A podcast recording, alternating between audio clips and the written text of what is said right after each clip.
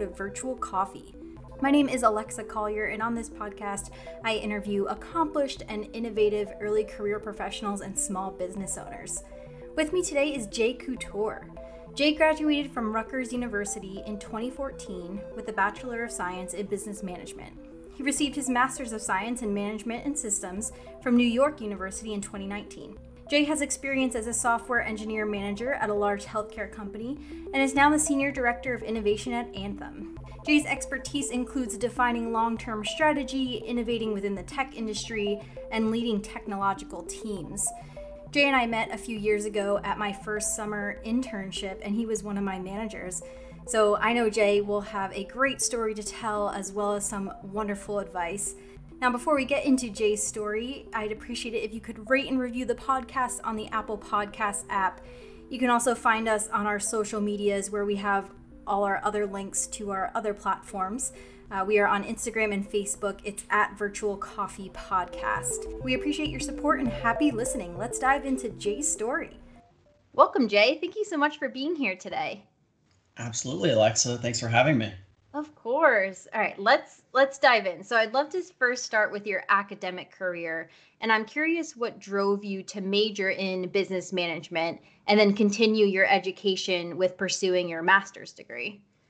Yeah, that's a great question, and I'll give you my pragmatic perspective on this. So I think I'm I'm kind of of two minds, but I am biased towards the pragmatic side of things. And initially, I was I was considering studying either finance or something a bit more generalized within business. And initially, I thought, okay, maybe I want to work on Wall Street at a, a, financial company, an investment firm, and private equity, and something like that. And I started to chat with some folks who were in that industry and do some more reading and research uh, while I was still fairly early in my academic career and didn't have to make a decision about my major in undergrad anyway. And I quickly realized that at least from what I could tell, it's a fairly cutthroat industry and a little bit of a rat race. And what I mean by that is there is very little hesitation from what I've heard, and I have lots of friends who are in this industry now, for folks to step on one another's toes to try to get ahead. And there are a lot of difficult politics that need to be navigated in order to continue propelling oneself forward. And I also kind of thought that uh, I wanted to do something that felt a bit more generalized so I could apply it to whatever I thought that I would be interested in. And where I'm going with this is I think that folks can make a decision about what they want to study. And I think for myself anyway, what I've kind of found, and this may not be a hard and fast rule, but essentially I think that folks can either study something that they're very passionate about and do do well, they can live well. So mm-hmm. myself, the passion from an academic perspective would be philosophy, right? So I was very interested in studying philosophy and considering the job prospects afterwards, it'd be a little bit difficult to apply that to the business world in general. And the other side of things is to study something that is a little bit more practical in terms of application to a career. And those are kind of your STEM majors. So that's what I decided to do. Now, I decided to minor in philosophy because I still wanted to have that experience of studying something in which I was interested. So mm-hmm. I got to take courses that were certainly relevant to my interests and continue to push the boundaries of my thinking and challenge myself. That was what the, the philosophy minor gave to me. And then study something that was going to give me a, a breadth of job opportunities. And that's exactly what happened. I kind of ended up in the healthcare industry and found that really I wanted to continue my academic education. I always knew that I wanted to get a master's degree and someday I'd like to get a PhD. But for now, I figured that, okay, since I studied something a little bit more generalized in my undergrad, my perspective was that, okay, I'm seeing, and I had interviewed a lot of folks at this time. I had seen a lot of folks come out of school, and there are kind of two paths, right? It's either undergrad and then directly into grad school. Mm-hmm. And around the time that I was looking for jobs, that was the decision that a lot of other folks that were in my position were making. They would finish their undergrad, they would go directly for a master's degree and do it in like a five or six year program in total.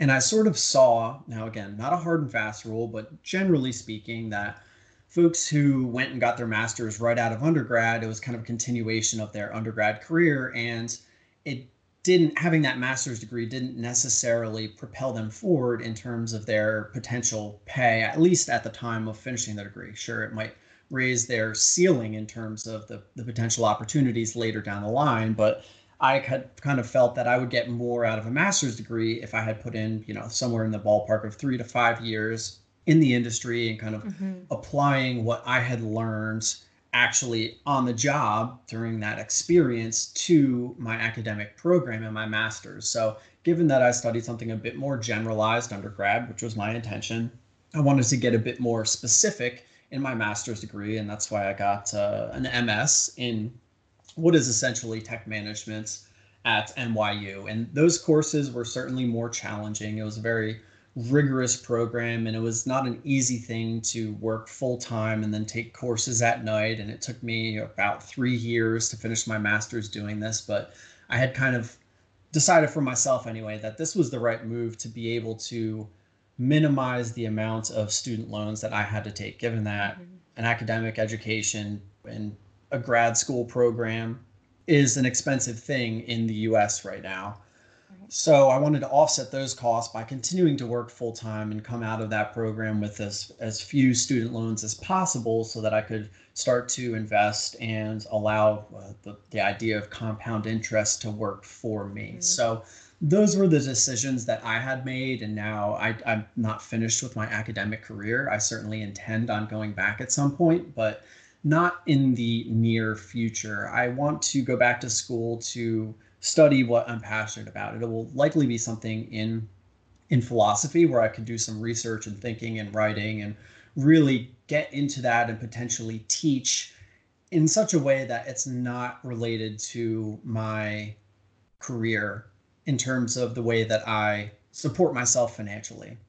And really what I mean by that is the idea of financial independence and early retirement and achieving a, a, status of financial independence and then being able to make the decisions like, okay, I want to go do something with no regard for how it's going to reflect on my, you know, personal finances. Mm-hmm. So that's sort of the path that I'm taking to the furthering of my my academic career as I move forward.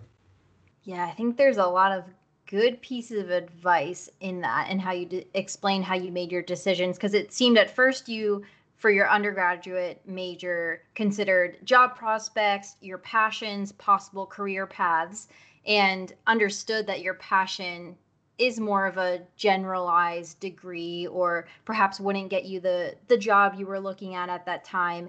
So you leverage minors right? You can minor in in multiple things and learn about your passions through minors and then as well with your master's degree and continuing your education, you can continue to study and learn about your passions, but start with perhaps a more applicable major. I, I know that's, you know, up for interpretation, but I I love how you described how you made those decisions. I think that could be very helpful for someone who's making those decisions right now of what to consider. I'm totally with you on that. And I think it depends on what the goal is, mm-hmm. right? Not everybody has the drive to say make a certain amount of money or raise themselves to a certain level on the corporate ladder or even work for a big corporation.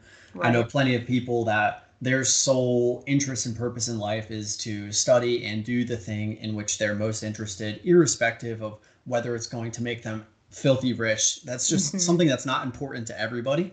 And that's not something that's important to me. But for me, finding the balance of kind of what's important while still being able to enjoy the things in which I'm interested and I'm passionate about is really what what the goal is at least for myself. So everybody's a little bit different, but mm-hmm. that's sort of the generalized advice that I give is major in something that is going to give you a wide range of opportunities and then minor in the thing in which you're very selective and interested and specialized as a way to get deeper in that and continue to learn and grow in that area and really find whether that's something that you want to do full time because you can always get another degree. You can always mm-hmm. get another undergrad degree. There are plenty of folks with multiple BAs or BS degrees. And there, there are folks with multiple master's degrees as well and multiple PhDs even. So there are always opportunities to go back to school and to continue to learn about and be in that that environment for the things that either you're passionate about or the things that you think are going to propel you forward in your career to get to the place that you want to be. I really relate to that advice because I majored in computer science, which I knew in college I didn't necessarily want to be a software developer and go on the classic path of a computer science major. But it got me in the door of a reputable tech company and healthcare company. And now I am doing what I'm passionate about, which is consulting and design thinking and leading others. So my degree I really haven't leveraged code, right? I haven't coded in years, but that got me my opportunity. So I completely relate. I think that's excellent advice. I'm just I, sort of remembering our the discussions that we had about mm-hmm. that when we were working together. Yep. And um, I recall at that at that point too, you were saying the same things. Like I, I'm studying computer science. I don't necessarily want to do mm-hmm. coding, and I was trying to look for opportunities for you to build on some of the skills that would help you diversify a little bit away from doing programming and, and coding per se into some of the more softer skills or or less technical skills that would help you get into a role that is a bit more leadership management consulting focused and it sounds like uh, you've you've figured those pieces out and are pretty pretty happy about where you've gotten to Definitely. Yeah. So far, it's all good. And yeah, your advice you gave me a few years ago, two or three years ago, really did help me because I was able to explore the more business side of tech. And that's what I fell in love with. And that's the path I'm on now. So I have, yes, I definitely do have you to thank for that as well. You did all the work. no, but I, you need that guidance and that mentorship. And I, I definitely appreciate that. So I'd love if you could walk us through your career journey, just a quick overview of where you're at now, where you came from, uh, just a, an overview of your career path. Yeah, absolutely. So I had done a few internships to sort of see what I liked, see what I didn't like, and ended up interning at United Health Group IT, which is now Optum Technology and kind of learned about this technology development program and received an offer at the end of the internship. And of course, this was in my junior year. And I decided that I really didn't want to stress during my senior year and look for different jobs. I didn't want to work in New York City. I was I was living in New Jersey and the job was in Basking Ridge, New Jersey it was an easy commute from where I was living, and I figured that this was a, a, good opportunity for me to accept the offer. And really, I think that from the guidance I had gotten, rotation programs can be a very good thing. And the, the technology development program was a two year rotation program with three eight month rotations. So I had the ability to try a few different things. And I personally valued that, especially given that I was a little bit more generalized in my in my academic studies and wanted to see what I liked, right? I wanted to try some of the more financial modeling side of things, and I wanted to try a bit more of the development side of things and really see uh, see what I liked so that I could start to focus a bit more on that. So I, I started that rotation program much more on the financial side of things, given that was kind of where my interest was at the time and I was doing revenue modeling and implementation of Salesforce uh, for a, a, particular team and starting to think through cloud technology and the, the finances associated with that and budgeting.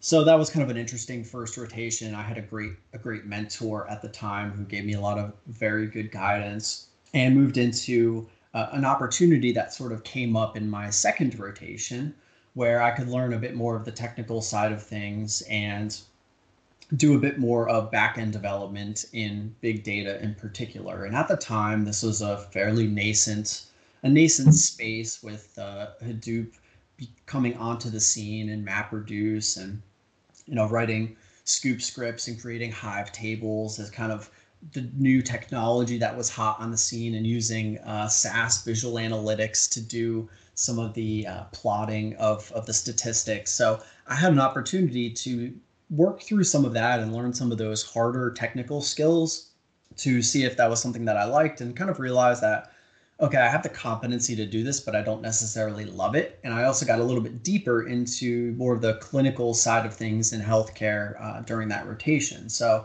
I took a little bit of a step back and sort of, um, as you've kind of progressed in your career, took on a little bit more of a consulting role, although this one was a, a tad more reporting focused. So, building out dashboards and working in what was at the time the professional services organization and doing more kind of presentations, reporting, building business cases to take to the capital committee, that sort of thing. And then towards the end of that rotation, that group split off, and I had a, an opportunity at that time to work with the transformation team that was kind of focused in digital transformation for the software development arm of, of Optum. And that was a fantastic opportunity. I got to work with some great people on a small agile team and think through some of the metrics around how digital transformation was occurring and get very familiar with agile in software development and get very familiar with um, doing cost cutting exercises in terms of process simplification and really getting a handle on sort of the innovative the inventory of innovative activities that were occurring across the organization so i got to learn from and speak with a litany of leaders across the organization to kind of hear about what they were doing. So this was a, a, great opportunity for me. And as I had been in that role for about a year or so, the leader of that team had left the company, and I had a new leader who was building the Boston office, which is the office in which I met you. Mm-hmm. And she said to me, Well, listen, we don't have any leadership here. We have hundreds of interns coming in and we don't have anybody to manage them. I know that you're young in your career, but I want you to start traveling up here and do a trial run to see how that's going to go. So that's obviously how how you and I met. You were mm-hmm. part of one of my intern teams. And I don't know that I was ready at that time, but I don't know if anybody's ever really ready to start down the mentorship, sponsorship, and management side of things. So I got to apply the experience that I had gotten prior to helping come up with some cool ideas and giving some guidance to the amazing, talented teams of interns that we had. And uh, I mean, I, I, think about you and the rest of the team very regularly and wonder where folks are at. And I get to check in on LinkedIn and see see what happens uh, with everybody's interests and careers. And I've had so many folks reach back out to me. So I mean, we got to build some really cool things together, and I sort of just got to watch watch the interactions with with folks and kind of their areas of interest and learning about the the corporate environment and navigating such a strange structure and then from there I, after the internships had ended i had the opportunity to build my own team which i did so i had a bunch of full stack engineers and it was sort of just a natural evolution of of where i was and building a, a, much bigger P&L to manage and, and thinking about the budgeting and the utilization. And I think at, at one point we had probably 20 folks on the team with seven interns in the Jersey office. So that was a super exciting opportunity with lots of visibility. And I got to learn a lot through that experience. I think that that's probably too big a team for anybody to directly manage, in, in my opinion and I had felt that I was getting a little bit further away from having direct impact on the work that I was doing because mm-hmm. a lot of the guidance I was receiving from my mentors was okay, you need to lead people, need to have a team, need to manage an organization, need to manage your own P&L, and I got there very quickly in my career. And then after, you know, maybe a year and a half of doing this, I kind of realized, well, I'm not really building things anymore. So the right opportunity came to me to switch to Anthem, which is the company that I'm at now in the innovation space, and start to build something from scratch.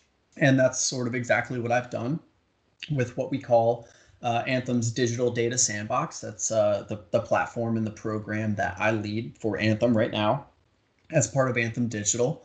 And I just have a small team uh, under me that that works on the platform with me and essentially what we do is provide data, certified de identified data, for startups, researchers, and other organizations to work with. So it's a, a, massive, massive set of data. And I would plug the website that we have up. It's anthem.ai slash sandbox if folks want to learn a little bit more about what we're doing in that space. But that has been an um, awesome opportunity to really build something from the ground up and have a fairly large budget to sort of take the vision that I had and was kind of co created with my leadership and put something into practice and operationalize it and see it through to fruition. And the platform has been live in production for over a year now and we've done you know like over 20 20 different use cases and we've worked with universities we've run hackathons uh, across the world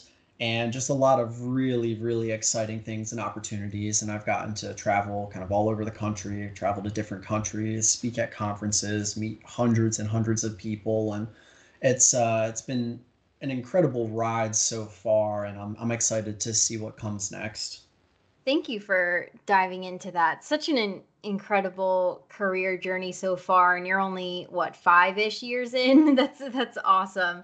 I love how you went through a rotational program, see what you like doing there, testing out different positions. Then you ended up, you know, leading a team, realized, oh, perhaps this this size of a team's too large, but I do like leading, want to lead a smaller team. Like it seems you're just constantly experimenting with your career to figure out what exactly you like. And of course, that's probably going to change over and over again over the course of your career. But it's all about that experimenting and carving your own path. That's, I really relate to that. It's just seeing what you like and going after that. And oh, whoa, that's not what I expected. Okay, how can I pivot? What can I go to next? I've done so many things in just five years. I think that's incredible.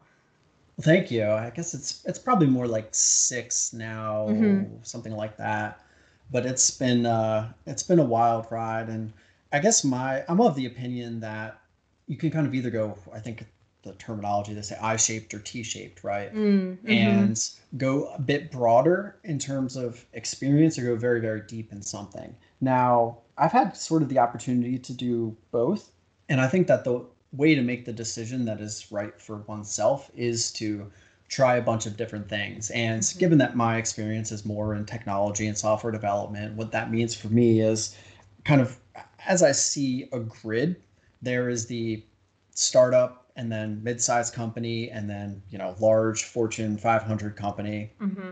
in terms of the vertical. And then in terms of the horizontal there is the early stage kind of like idea and concept development and funding all of those pieces. And then there's the early stage of bringing those ideas into kind of you know proof of concept proof of technology testing and then taking it to you know pi one and kind of that mvp or minimum viable product like uh, eric ries talks about in the lean startup mm-hmm. and then after that is really the progression to the operational model uh, the fantastic consulting word that we use operationalization That doesn't really actually mean much, but we use that word all the time. And after that, it's kind of maintenance mode. And then the very last piece is sort of the decommissioning, sunsetting. So if I look across all of those, you know, maybe four or five categories on the, the left axis and three or four on the top, I've done sort of something in all of those spaces at uh, a large company. That's kind mm-hmm. of been mm-hmm. what I've tried to do. And I haven't done that at a startup, but if I think about it, the way that my current team operates and sort of had been built from the ground up as a edge part of the organization, that's almost operating like a startup within a corporate environment, so it can kind of fall under that. But essentially, you know, playing bingo across this this checkerboard here of the different opportunities to really build my skill set and be able to say, yep, this is a problem that I've seen. It's a challenge that, you know, I can think about how to solve because I've got some experience doing something like it and continually throwing myself at new challenging problems with really the goal being to be able to have a solid leadership position because if you think about the C-level execs at any large company or even at a startup they need to know how to do all of those things and how do you think folks at that level get there well they've they've sort of worked on all these different pieces and have solved all of these problems. So when they come up at an organizational level, they're able to provide direction and guidance to steer the company to a, a place of really scalability and, and profitability.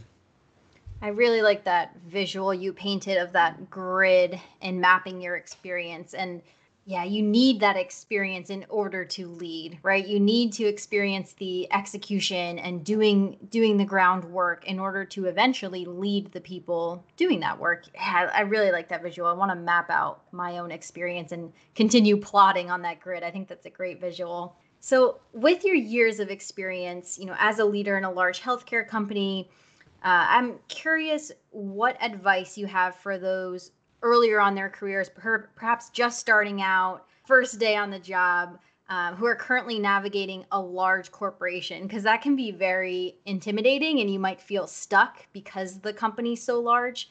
Do you have advice for for folks who find themselves in that position? Absolutely. That's a, a great question. Something that i certainly considered when i was at that point in time and some certainly something that i reconsider when i start on a new team or you know in a new role or in a new organization and some of the best advice that I had gotten from one of my early mentors was to read a book called The First 90 Days. It's a Harvard Business Review book. It's a little bit dry, but it kind of talks through ways to set oneself up for success in a new role within the first 90 days. And I can shoot you a link to uh, the author. I don't have it off the top of my head, but sure. Sort of what I got out of that and applying my own experience, I think that mentorship and sponsorship are two separate things and they're very very important and they are born out of building connections with other people. And i won't hesitate to say that i'm an introvert. I dislike the idea of networking and meeting tons of people. But with all of that said it's super super important to one's career progression to have multiple mentors in different capacities who are able to provide guidance when you've run up against a problem that you don't necessarily know how to solve or you need some advice or somebody can provide some perspective that you can't necessarily see yourself mm-hmm. and what i mean by the difference between mentorship and sponsorship is really mentorship is providing guidance and advice while sponsorship is the ability to provide opportunities and i took a really interesting class in my undergrad called women in business and one of the things that i learned in that class is women in the business world in particular are often over mentored and under sponsored. Hmm.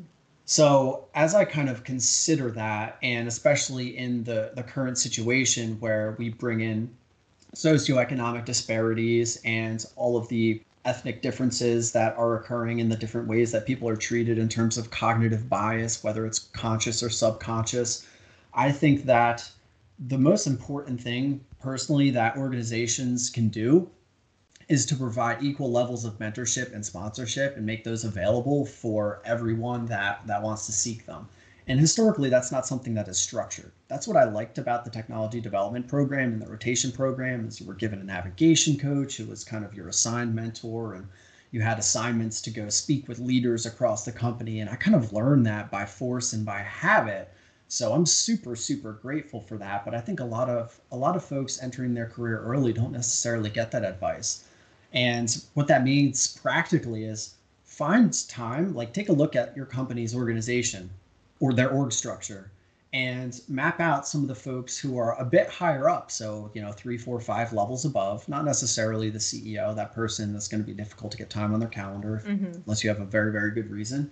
But folks at the director, senior director, VP, senior VP level, send an intro email say hi i'm new to the company i'm working on this within this team i'm interested in this i'd love to know if you could free up 30 minutes or so just to talk to me about your career progression and what your team does and what your goals are for this year. And throw that on the calendar two three four weeks in advance because that's when calendars free up for folks that are super super busy. And then have those conversations very candidly and try to do one or two of those a week. So set them up and just constantly have an hour a week where you're doing this networking with more senior leadership. And that's something that is very impressive uh, when you are a senior leader and there's somebody new to the organization and you see that that's somebody that you need to keep an eye out for that could become part of your succession plan and that may be able to help you. And sort of what goes along with that and receiving that level of mentorship and sponsorship is when you join an organization, there is an, a ramp up time Mm-hmm. And I mm-hmm. think some of the research suggests that it takes uh, somewhere like eight to 12 months to, to reach that break even point of your cost to providing value to the organization. So I think we all know when you start a new role, you're going to have downtime. A great right. way to spend that downtime as you ramp up and kind of learn about your role, your projects, what your programs, whatever that looks like, is to do some of this networking with senior leaders and say, hey, I, you know, I have a little bit of extra time and I'm super interested in what you're doing. Is there some way that I can be of assistance to you? And by doing that, you were sort of building some goodwill with that leader and able to show them the quality of your work and your work ethic while doing multiple things at the same time. So if you ever decide, okay, this current role is not really for me, you've now got a network of 6, 12, 20 people that know the quality of your work. They know how you are as an employee. They know that you're driven and you have a relationship with them. You can reach out and say, hey, I really liked that thing that you had me work on. Can I do some more of that? Can we make this into a formal role? And as you do that, you'll find folks that are really good mentors that have a ton of experience, they have good advice, they have good opportunities, and they're willing to put those opportunities in front of you. So I think the very common thing you hear is that people don't quit jobs, they quit bosses. Mm-hmm. And just because you don't have a great relationship with your boss or you don't see eye to eye doesn't mean you need to leave the organization. It just means that you need to find the right opportunity and the right boss. And often that's somebody else within the organization. So within my career, I've had probably like 10 or 12 different bosses. Uh, not because I intentionally chose them, but partly due to rotations and mm-hmm. leaders leaving and just, you know, new opportunities. I mean, being able to work for a lot of different people, you kind of find what types of bosses you, you click with and work well with and which ones you don't. So I think that that's probably the most important advice that I can give. Thank you for sharing that. I must have gotten this advice from you a few years ago because the advice I, so. I yeah, because what I always give to new people entering the company when they ask for my advice, I say leverage your newness, like leverage the fact that you're an intern or in a rotational program or just new to the company and book time on people's calendars. Worst comes to worst, they decline it okay, no problem. They were busy. That's fine. Yeah, I give the same advice and I did the same thing. And it greatly helps you because now you're building your network in your company. You have this full list of people you can contact for advice, guidance.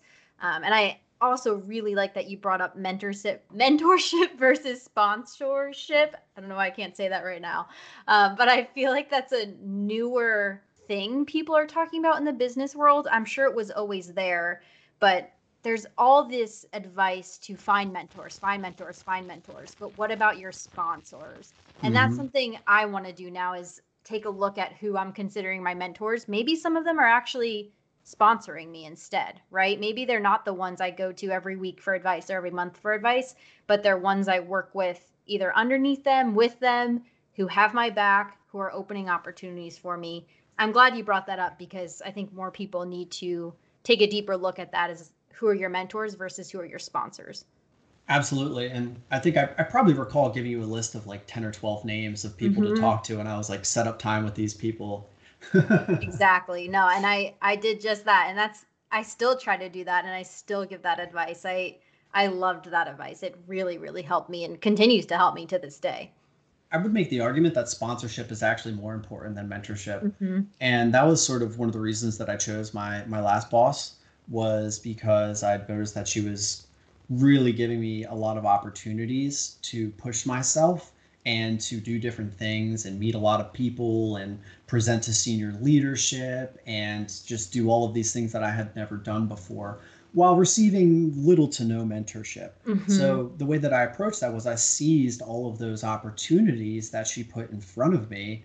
And there were lots and lots of challenges that I wasn't receiving the mentorship on. And I had to go to somebody else to receive the mentorship. And then the combination of those two things is what has wow. propelled me um, as, as quickly as it has in my in my current organization.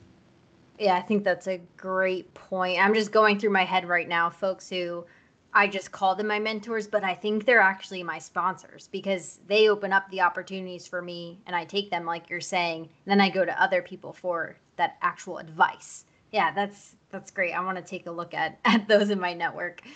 Awesome. So switching topics a little bit here. I'm really curious how you balance the drive to innovate and be an innovator always looking, you know, one step ahead, creating change, how you balance that with executing day-to-day responsibilities. So this is something I've been thinking about recently is you need to execute your day-to-day work. I'm still in that stage of my career where I'm very much an executor, but I want to start to dip my toe into the creating change, one step ahead, innovating, you know, head in the sky, big picture type of leader but how do you you can't just stop executing work. So I'm curious your advice on that and how you balance those two two things there.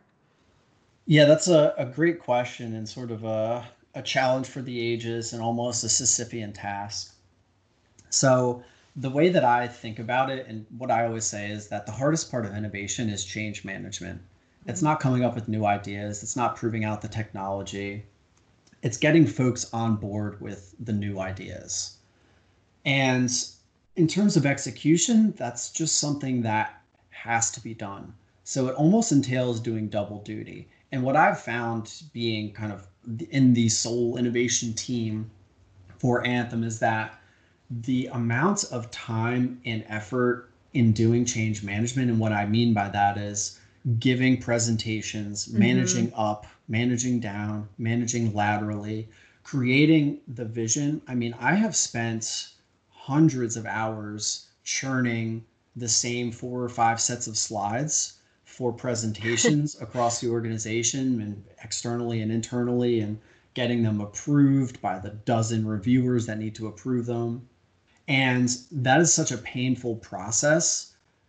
And I also really I don't like the reporting process at all. It's such a manual difficult thing to do because it requires the synthesis of information and the summarization to a level that is digestible. Now you can take notes on every single action that you take and give it to your boss, and they're not going to read it. You can send it every mm-hmm. week, they're not going to read it.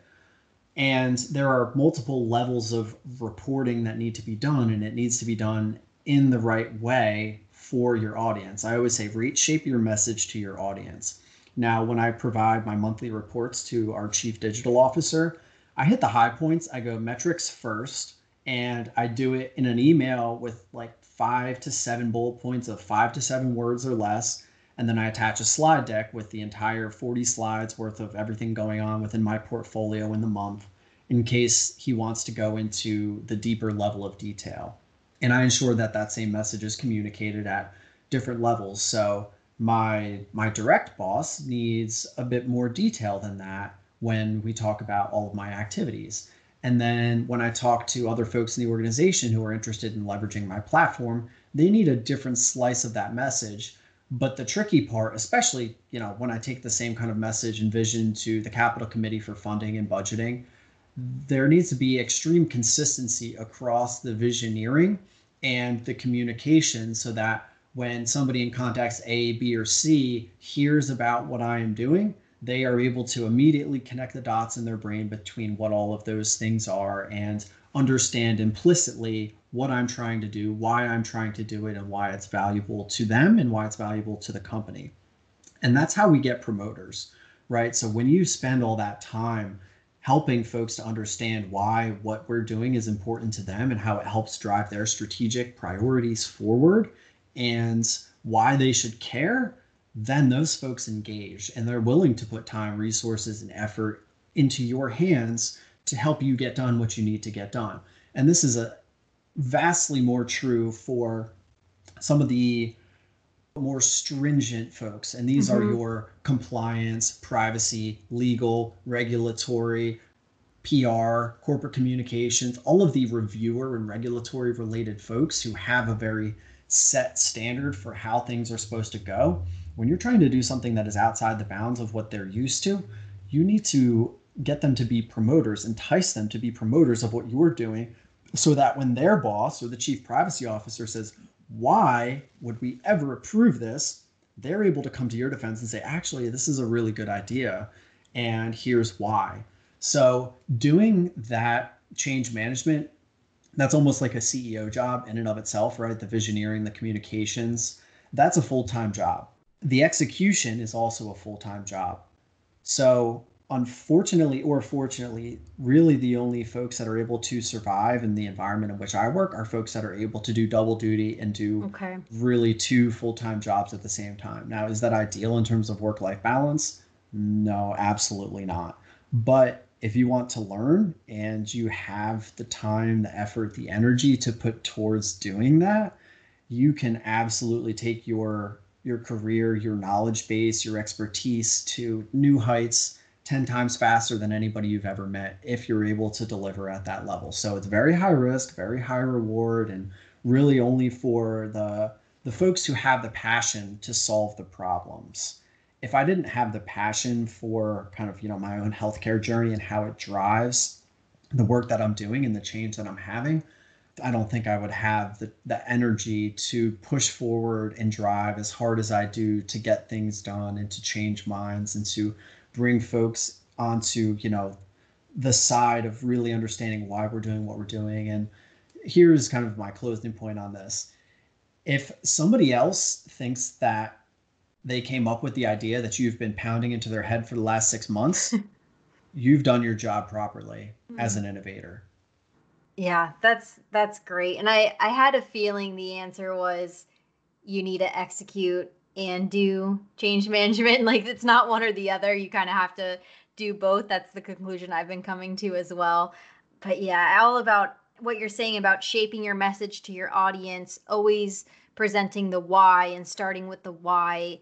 Completely agree. I mean, that's I, I do that every day. That's a huge part of my job is is expressing the why and telling the why and just understanding your audience. So so important in order to convert your audience to promoters of your ideas of your innovations.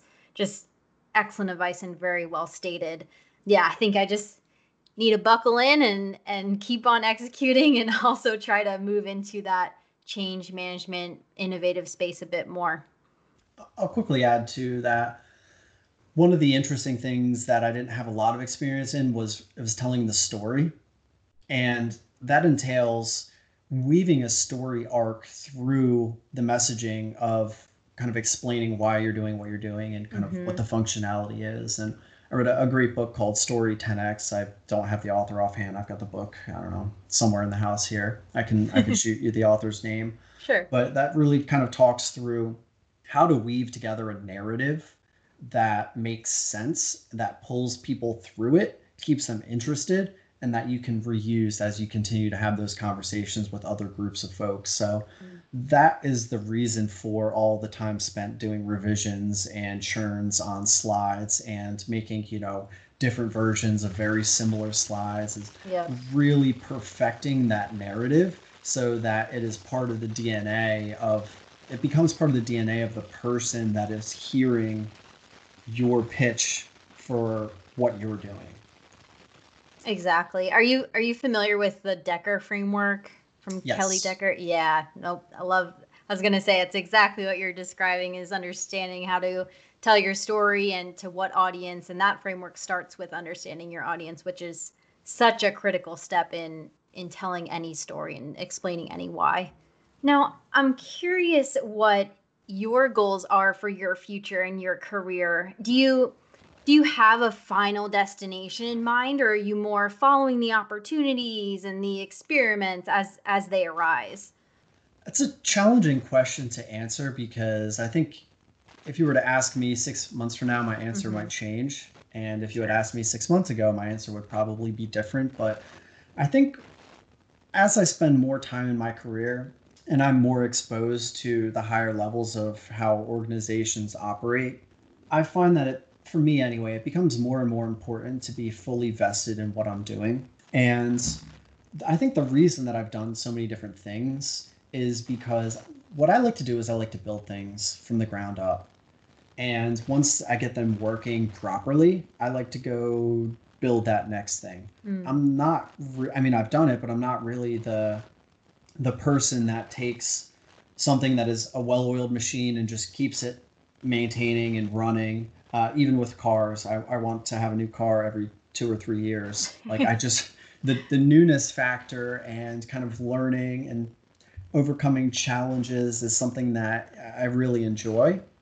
So that's what keeps me engaged. And I find that if I do the same thing for too long, I become disengaged because mm-hmm. it almost goes on autopilot because I'm, I'm solving the same challenges that I've already solved. And when I find myself in that space, I know it's time for me to take on a new challenge, and that doesn't necessarily mean a new company or right. a new team or anything. It just it just means I need to start working on something new, and there are many ways to craft that. But in terms of the end goal, I don't necessarily see myself as a C level exec at a Fortune 500 company. I think that the level of stress and sacrifice that is needed to operate in one of those roles for any extended period of time is A, of course, commendable, and B, not necessarily something that I want for myself. I do mm-hmm. value work life balance and I have a lot of hobbies there are a lot of things that I like to do, and I'm not somebody that the only thing in my life is work and sleep. There are more things that I care about. I play guitar, I play piano, I play video games, I read, I have a fairly active social life, I enjoy lifting and exercise.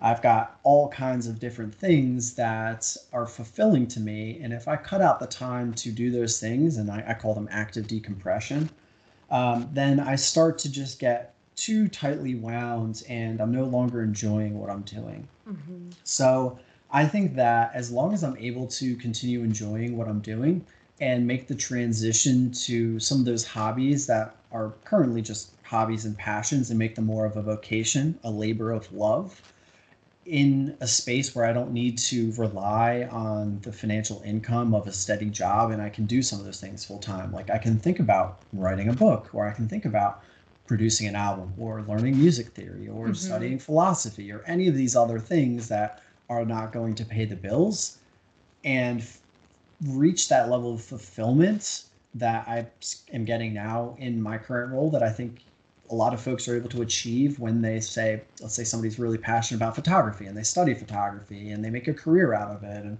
they're probably not making, you know, 10 million bucks a year doing it, but they're really happy with their life and it's very fulfilling. I think that that is is certainly achievable while or after having kind of your standard corporate career. I'm remembering how similar we are, Jay, because I I also feel for me, I know it'll be time for a new opportunity when I'm no longer learning or growing, specifically learning in my role. And yeah. that's when I know, okay, it's yeah, it doesn't have to be a new team or a new company, but it's time for something new. And I also very much value work life balance. I believe it's a thing and you need to find the balance and I cannot work 24/7. I I love work, but I need the life aspect too. It's just funny. I'm just relating so much to everything you're saying, and this advice applies to me so well. Yeah, I'm just remembering how how similar we view careers and and kind of life in general. So, speaking of that work life balance, I'd love to know from your experience, you know, in this moment, what are your top two to three best practices for balancing work life, your passions, your hobbies? Um, what are those those best practices that you found so far?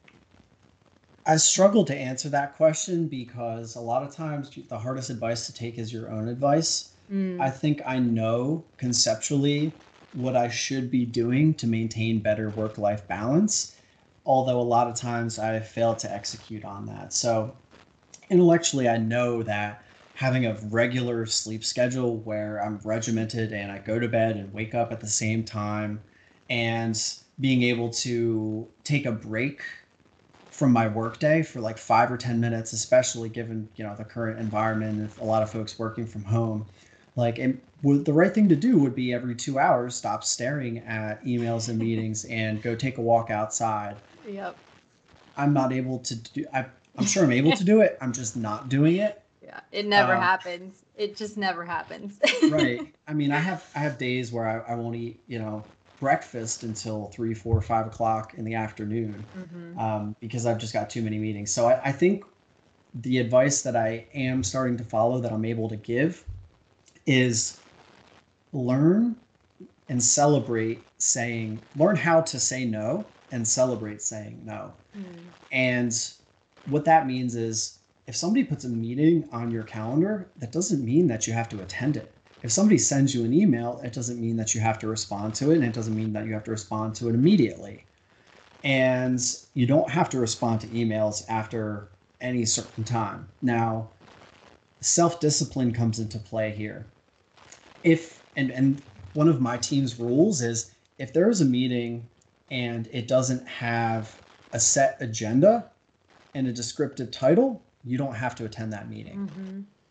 That means that if somebody hasn't put the time and effort into their meeting invite and blocked off the time on my calendar and let me know and given me the context for why my time is being spent with them to help them with whatever they're trying to do, then it's not the most efficient and effective use of my time. So I do decline, say, standing meetings that are an hour that are giving updates for something that's not directly related to what I'm doing. But if they say, hey, this week there's an occurrence where I need you to do something, I will join for those occurrences. And a lot of times too delegation is the answer and myself i'm a, a, little bit of a control freak so it's difficult for me to delegate things and trust other people to do things at the same level of quality that i would do them. And building trust is an extremely important part of managing a team. So that's just sort of a, a leap of faith and i will have things come up where i will just kind of punt them and ask the folks on my team say hey can you take this for me and let me know how it goes? Of course ping me if you need me but mm-hmm. um, i trust you to handle this. And I think the other thing I would add is having those active decompression hobbies. Like watching Netflix is not an active decompression hobby. Going outside and riding a bike or playing music or reading or anything that kind of mentally or physically or both engages you is something that will help take your mind off of the work thing. Like even just going for a walk doesn't necessarily take your mind off of whatever's going on with work. But if you have to play music or you're listening to music or yep. you're writing or creating something, you need to engage a different part of your brain and clear your brain of all of the work stuff that's going on. So that's something in which I'm a very, very big believer is just having those those things that constitute active decompression in your life as hobbies and making the time to do them regularly. Like as a as a musician, if I don't play guitar for two weeks, my skills get very rusty. I can no longer play it the way that I once did. I need to play just for 10, 15 minutes every day or two to maintain my skills. And there are a lot of things that are like that, especially when it comes to fitness and exercise or, you know, cooking and nutrition. If you don't do something a lot or often rather, it doesn't need to be for long periods of time. Well, we sort of fall out of the rhythm. So I think building habits around those those passions and hobbies are very important as well and building them into your schedule. Yeah, these are great reminders even for myself. So the learning to say no and celebrating saying no. I love that because especially when you're first starting out on your career, I feel like it's our instinct to accept everything. Like, oh, they right. sent this to me, it must it has to be important. And that's not always true. So what and at some point especially in large corporations you get to a point where nine to five you're in meetings when mm-hmm. are you going to do your own work there's no right. time until unless you work till 9 p.m which then you're taking away your work life balance so yeah ev- trying to evaluate where you need to be and where you need to put your time and prioritizing those meetings and giving yourself time to get things done is so important and then also that time to actively decompress especially now when no one really has a commute anymore if we're working from home. That used to be I know it, it might not be considered active decompressed time, but my, you know, hour drive home from work, I could turn on a podcast, I could listen to music, I can just kind of slowly take my mind off of work so I arrive at home ready to enjoy the evening. Whereas now I log off and I'm already home. And so it's really hard for me to stop thinking about work unless I okay, let's work out, let's go for a walk. I just need that time to slowly stop thinking about work because it's it's really hard to shut off immediately in an instant. That's right. And two things there. On on the first point, I'm going to challenge you to say no to 10 things this week. That okay. sounds like a lot, but keep a metric of how many things you say no to. And saying no doesn't have to mean no, it's not worth my time. It can mean not right now, or I'm mm-hmm. going to address it later, or let me know if you really need me there. But saying no in some form or fashion to 10 things. And I don't know that you'll get to all 10. You can certainly try, but use that as a way to to gauge what's really important and what's really valuable to spend your time on because that's the most valuable thing that you have. And when it comes to working from home, um, that's something that I've got now a little bit of experience doing. I find that having a dedicated space for working Yes. is really, really important. And it's almost like when you leave the office, when you leave that dedicated space, and this isn't viable for everyone, but shutting work off, right? So I have an office, I have a room that is my office, and I don't do a great job of this because sometimes I'm in there answering emails till 3 a.m. But when I when I walk out of my office, work is and it's not to like grab something to eat, but I'm done with my work for the day and I shut the door to my office. I I leave it. I don't go in there to do other things. I don't go in there to read. That is a really good way of kind of creating a boundary and you're the only person that can hold yourself to the boundaries that you set. So keeping yourself accountable for the boundaries that you set up and even in your kind of personal relationships um, is something that's very important. Yeah, and I I will give a yes and there because I know in my situation our office room is where my husband works and he's also working from home, so it's it's just hard to have us both in in one room taking calls. So my desk has been our dining room table, which we don't use to eat anyway. So even if you don't have that office space where you can close your room, uh, close the door, I know it is a bit more challenging, but at least that table is for work only. We are not eating there. I know I can still see it throughout the weekend. That's okay. It's a little challenging, but that's work. And if I'm sitting at that desk, I'm working. If I as soon as I kind of push the chair back underneath the table, we're done working and and the laptop shut off. So even if you don't have that door to close, create those boundaries even if they're not physical boundaries, create them in your mind of that's workspace, the rest is home space. Yeah, completely agree. That's right. And I think the worst thing that you can do is, and I think a lot of folks kind of come into this as they start transitioning to working from home. They're like, oh, wow, I can wake up half an hour before my first meeting and just bring up my laptop in bed and look at emails and Yep. stuff. That, in my experience, makes it really challenging to separate like sleeping and your room that you have for Yes. non-work related activities from your work life. And if you have a stressful job like I do, the last thing that you want to do is is to wake up in a panic attack on Saturday morning and it's nine o'clock and you're like, oh my God, I think I just missed three meetings and thinking about all the work things that are going on. And then you realize it's Saturday and Yeah. that is not a good way to start your weekend. Exactly. Completely agree. I know we could talk about work life balance tips forever. um, but my last big question here for you is in this moment right now, what is your proudest accomplishment? Now, this can be related to your career or not at all, it can be a personal accomplishment separate from your career. It can be from 10 years ago or from an hour ago. Right now, what is your proudest accomplishment? So I'm going to go with something not work related. Sure. And I used to compete in powerlifting Mm-hmm.